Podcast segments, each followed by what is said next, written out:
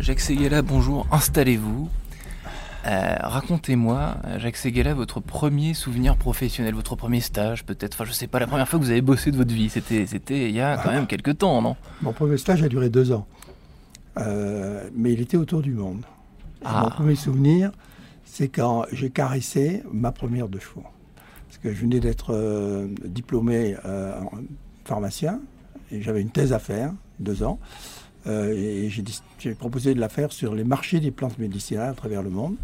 En fait, ma dernière pensée, c'était pas du tout de faire une thèse pharmacie, Euh, c'était de faire le premier tour du monde en deux chevaux. Et cette voiture a changé ma vie puisque je suis depuis 65 ans euh, le publicitaire de Citroën. Je crois être le, le- le seul publicitaire du monde qui a réussi à rester 65 ans avec, euh, avec le même client.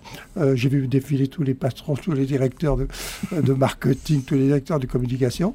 Euh, et euh, je survis. Et elle a fait mon bonheur parce que je n'étais pas fait pour, euh, pour être pharmacien, même si c'est le plus beau métier du Mhm. monde. Euh, J'étais fait pour euh, ce que je suis devenu, un fils de pub. Un fils de pub, on en parlera. Donc premier stage, première expérience et le client à vie en fait finalement. Oui. Ouais. Je, je crois que le, le plus important euh, dans la vie, c'est de durer. Le génie, c'est de durer. Le génie, c'est pas d'avoir du génie, parce que le génie, ça s'évapore. C'est de durer, c'est d'être là.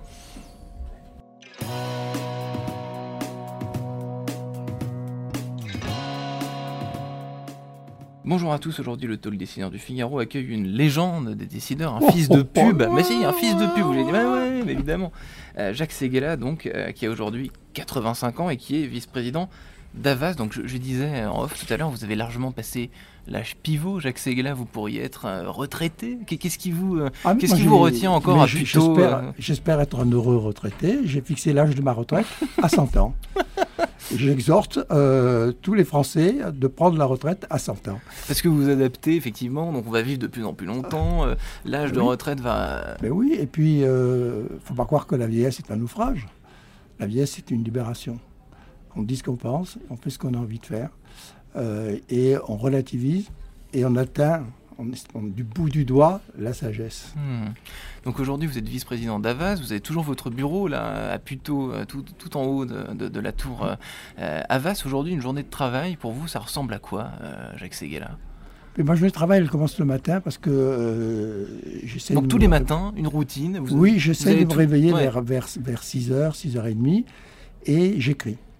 Euh, je ne laisse pas passer une journée sans écrire, ne serait-ce qu'un demi-feuillet. J'ai toujours un livre en teint. Mon prochain s'appelle euh, Aimons le monde et il nous le rendra. Euh, sur tout ce qui se passe aujourd'hui, la biodiversité, la démographie, le- l'eau qui va manquer dans 10 ans, enfin, toutes les catastrophes. Mais moi, je veux voir la vie en, positif. Euh, les optimistes ont inventé l'avion, Mhm. les pessimistes le parachute. Moi, je reste dans l'avion. Euh, en plus, on fabrique les plus beaux avions du monde, on tape Boeing, donc je ne vois pas pourquoi. Euh, il faut tous euh, se mettre à descendre en parachute. Hmm. C'est amusant, vous mentionnez votre prochain livre. Le dernier que vous avez écrit, qui a été publié il y a un an et quelques, c'est Le diable s'habille en, en GAFA. Et à chaque fois, vos, enfin, c'est ces deux derniers livres, en tout cas, vous venez de me dire le, le titre de votre prochain, ce sont des, sont des slogans euh, publicitaires. C'est toujours très bien trouvé. Est-ce que c'est vous qui les, qui les trouvez personnellement oui, oui, Oui, oui, c'est- à chaque fois, à chaque vos- vos- non mais les titres de vos livres, parce que la publicité et le, et le métier d'écrivain, c'est deux choses différentes. À chaque fois, c'est vous, c'est de vous. euh, mon premier livre sur la publicité était Ne dites pas à ma mère que je suis dans la publicité, elle me croit pianiste dans un bordel. Donc il a donné le ton. Hmm. Euh, et puis un peu le- une sorte de marque de fabrique. Et puis surtout, euh, moi, mon seul petit talent, parce que je ne suis pas du tout le grand publicitaire, il n'est jamais connu, c'est pas moi qui ai inventé la publicité en France, c'est Marcel Bernstein-Blanchet, etc. Et c'est les Américains qui la font mieux que nous. Euh, mais je, je- je- je reste persuadé qu'il faut cultiver ce que l'on a de meilleur en soi. Et le meilleur en soi, pour moi, ce sont les mots. Hmm. C'est euh, le poids des mots.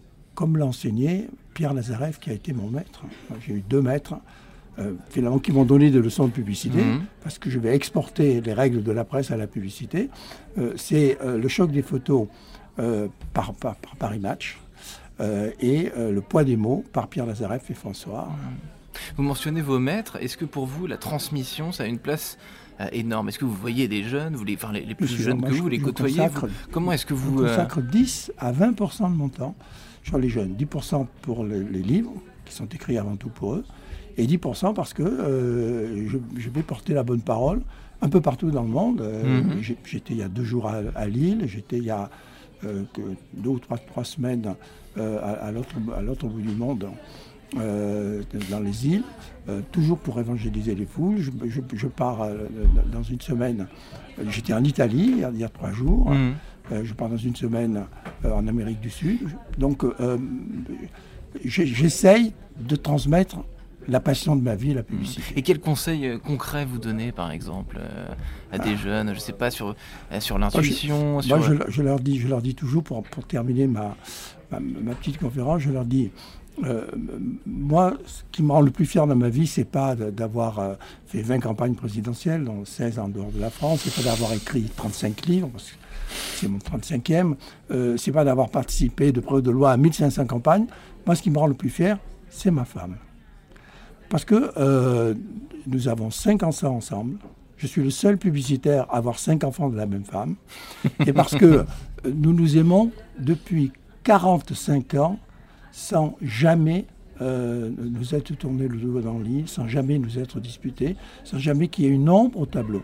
Et tout le matin, quand je me réveille, encore ce matin, elle me dit Mon chéri, tu es beau, je t'aime. Tu es beau. Je me précipite devant la glace, je vois ma sale gueule d'octogénaire décatie. Euh, je me dis Ouh, ta femme t'aime, puisque l'amour est aveugle. Hmm. Et je pars retrouver ma maîtresse. Et ma maîtresse, c'est la pub. Et c'est ce que je viens de parler de ça aujourd'hui. Euh, et donc, j'en fais 10 heures par jour. Et j'ai les mêmes coïts pour la pub que pour ma femme. Et j'ai la même passion pour la pub que pour ma femme. Donc, je suis l'homme de deux amours, l'homme comblé. Je suis comblé 24 heures sur 24. Alors Jacques Seguela, vous me donnez le choix. Est-ce que je vais, je, vais, je vais vous challenger sur votre fierté personnelle ou votre fierté professionnelle? Je préfère aller sur le second.